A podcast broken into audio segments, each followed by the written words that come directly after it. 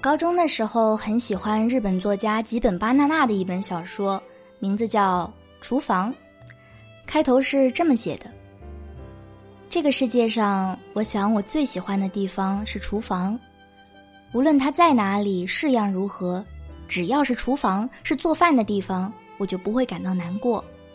可能的话，最好功能齐备，使用方便，备有好多块干爽整洁的抹布。还有洁白的瓷砖，熠熠生辉。即便是一间邋遢的不行的厨房，我也难抑喜爱之情。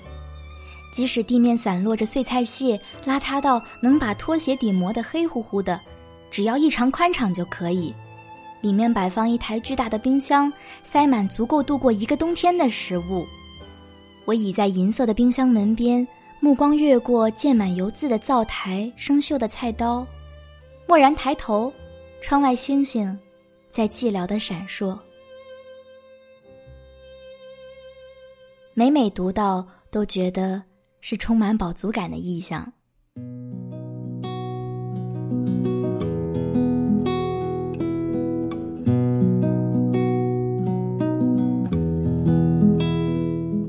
我对厨房的爱从很小就开始了。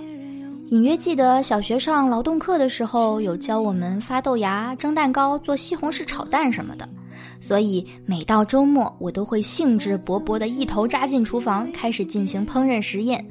那种劲头和气势，简直像皇帝要修长城一样，称得上是热火朝天、大兴土木。我猜那个时候，我应该做了很多黑暗料理。之所以是猜的，因为那时候我做的菜基本上不自己吃，都拿去孝敬我妈妈了，以表示我对她平时辛苦做饭的感激。结果后来我妈妈都吃的崩溃了，我现在算是琢磨出来了，她当时是种什么心情。家里的熊孩子三天两头做黑暗料理，大概就像是家里养的猫三天两头叼着死耗子来邀功一样吧。所以后来我妈妈总是让我进厨房给她打下手。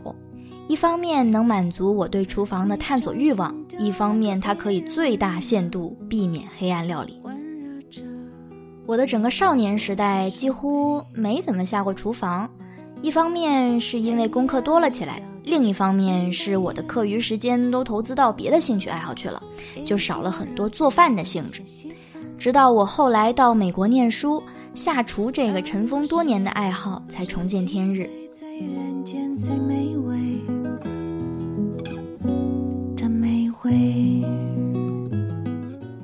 留学生爱做饭似乎是一种普遍现象，因为当你踏上异国的土地，吃不到家乡的食物的时候，就会从体内涌起一股躁动的寂寞。我怀揣一副东土大唐而来、根正苗红的中国肠胃，在美国食堂里吃了没两顿就受不了了。菜叶子通通生吃也就算了，连西兰花、芹菜、胡萝卜都是生吃的。五颜六色生的蔬菜盛满一大盆，上面浇上白汁儿，再撒几块炸吐司粒，真是何其难以下咽的一顿。我只希望这些蔬菜在滚水里焯一焯，然后浇上蚝油，又或是搭配上蒜蓉，在油锅里翻一翻。这些白灼和清炒的小事儿都不需要什么技术含量。当然，如果还能做成醋溜或是红烧，那在口味上又可以丰富一些。我窝在美国食堂里，一边嚼着生涩的蔬菜，一边替他们惋惜。他们本应该更体面的被我吃掉，而不是这般赤裸和寡淡。与其空想，还不如自己动手丰衣足食。于是我开始花大把大把时间在公寓的厨房里给自己做吃的，我管它叫自负盈亏的厨房实验。做的好吃的就开开心心吃掉，做的不好吃的就硬着头皮吃掉，实在无法下咽的就倒进马桶冲掉。那时候我手头上还没有什么复杂的器材，无非是公寓厨房里四只热得奇慢无比的电磁炉灶，一只小小的煎蛋锅，一只小小的平底炒锅，还有一只小小的煮面锅。最开始自然是很生涩的，还在努力适应和磨合。我从最基本的开始做。学着用那只煮面锅来煮饭，直到终于摸索出米和水的最佳比例，摸索出什么时候开大火，什么时候开小火，摸索出什么时候需要锅盖，什么时候不用。后来终于可以自信满满的想，有这等煮饭的手艺，还需要电饭锅吗？除了煮饭，我那时候还很用心的煮面、煮粥，研究怎么让面条吃起来最滑，怎么让粥喝起来最糯。也很享受站在厨房里聚精会神的煎一只蛋的过程，伸手去感受煎蛋锅热起来之后暖洋洋的温度，喷一层薄薄的油，听着鸡蛋下锅之后幸福的冒着泡的滋滋声。我总是能做出很完美的煎蛋，看起来是干干净净、漂漂亮亮的，淋上甜酱油又或是番茄酱都很好吃，尤其是一口咬破溏心蛋黄的瞬间。我一开始以为人人都能做到这个程度，直到有一次看到另一个房客和我用同一只锅，却活生生把一只蛋煎成了一场灾难，于是暗自想，我应当为自己的手艺自豪一下。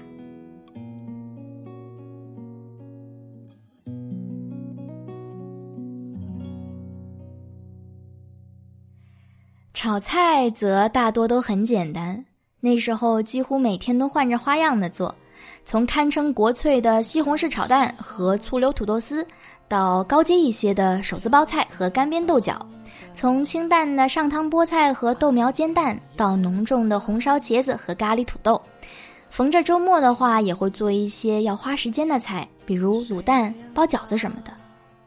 刚去美国那年秋天的某个晚上，我炒了一小盆素的饺子馅儿，然后坐在沙发上慢腾腾的包饺子，想起很多年前的事儿。那时候我可能两三岁，妈妈在厨房里包饺子，我就在厅里玩儿。我们家比较少吃水饺，吃蒸的比较多。妈妈蒸完一屉出来，我就到厨房里拿一个，然后跑回厅里边吃边玩。吃完了又跑进去拿，来来回回跑好多趟，不知不觉能吃好多。后来大一些，妈妈就教我包饺子，有的时候姥姥也在，我们三个人一起包。一边包一边聊天，一下午能包一大桌饺子。在美国包饺子就我一个人吃，做多了怕放的不新鲜，总共也才包了三四十个吧，装在两个盘子里，拍了两张照片发到咱们家的微信群里。我爸爸嗖的一下回复说：“哈哈，跟你妈妈包的一模一样。”我妈妈也迅速的回复说：“哈哈，跟我包的一模一样。”我在地球的这边看到这两条，也哈哈笑起来。那年寒假的时候，第一次做卤蛋，放在冰箱里，之后断断续续吃了两个星期，就想到小时候姥姥来我们家，总是给我们做一大锅的卤味，卤蛋啊、卤豆干啊、卤鸡翼尖儿什么的，然后留着我们慢慢吃。姥姥是上海人，总是能用很简单的材料做很好吃的菜。做卤味也不用什么茴香、肉桂之类的东西，无非就是蒜、老抽、糖、甘草。小时候觉得姥姥是世界上最会做饭的人，尤其是红烧肉和糖醋排骨都是特别典型的上海菜，浓油赤酱，又好看又好吃。姥姥做饭特别有耐心，特别考究。尤其记得以前他做番薯叶，早上买回来，离着午饭时间还早，就开始摘菜，把梗子叶子分开，把每根梗子上面薄薄的一层衣都撕干净，切成整齐的小段儿。一把番薯叶能做成两个菜，叶子用蒜蓉清炒，梗子则是炒成甜辣的口味，特别花心思。我妈妈因为在家排行不是长女，嫁人之前是十指不沾阳春水的类型。他的做饭本领还是我爸爸教的，我爸爸也是高明，把我妈妈教会了之后就甩手掌柜做起，再也不用进厨房了，所以我就很少尝到爸爸的手艺。我上初中的时候，有一次妈妈不在家，爸爸给我做的饭，尤其记得他用腊鸭和大芥菜焖了一小锅汤，那汤很白，很甘甜，我后来就老记着。过年的时候，亲戚聚在一起聊天，就总喜欢拿出来说一说我爸爸惊为天人的厨艺。于是我妈妈就在一边嚷嚷道：“我给他做这么多年饭，他也不说；他爸爸就给他做了那么一次，他就记到现在。”我爸爸不吱声，得意洋洋的偷着乐。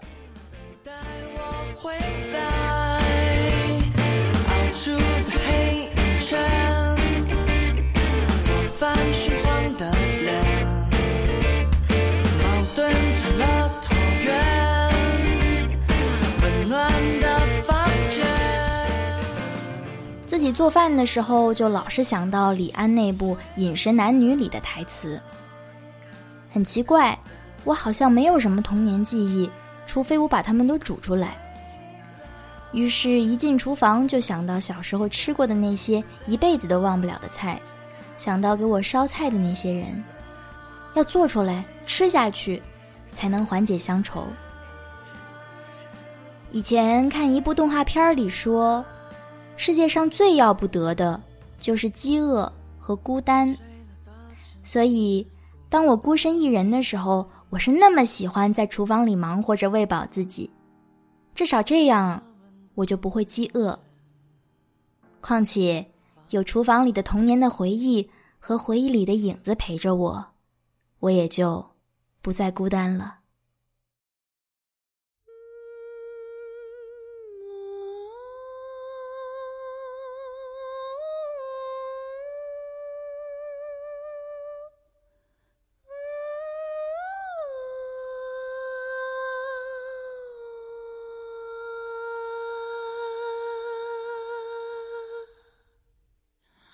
Les rêves des amoureux sont comme le bon vin. Ils donnent de la joie ou bien du chagrin. Affaibli par la faim, je suis malheureux. Pas longtemps chemin, tout ce que je peux, car rien n'est gratuit dans la vie.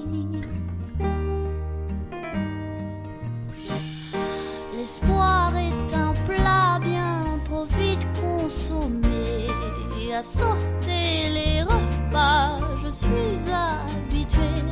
Un voleur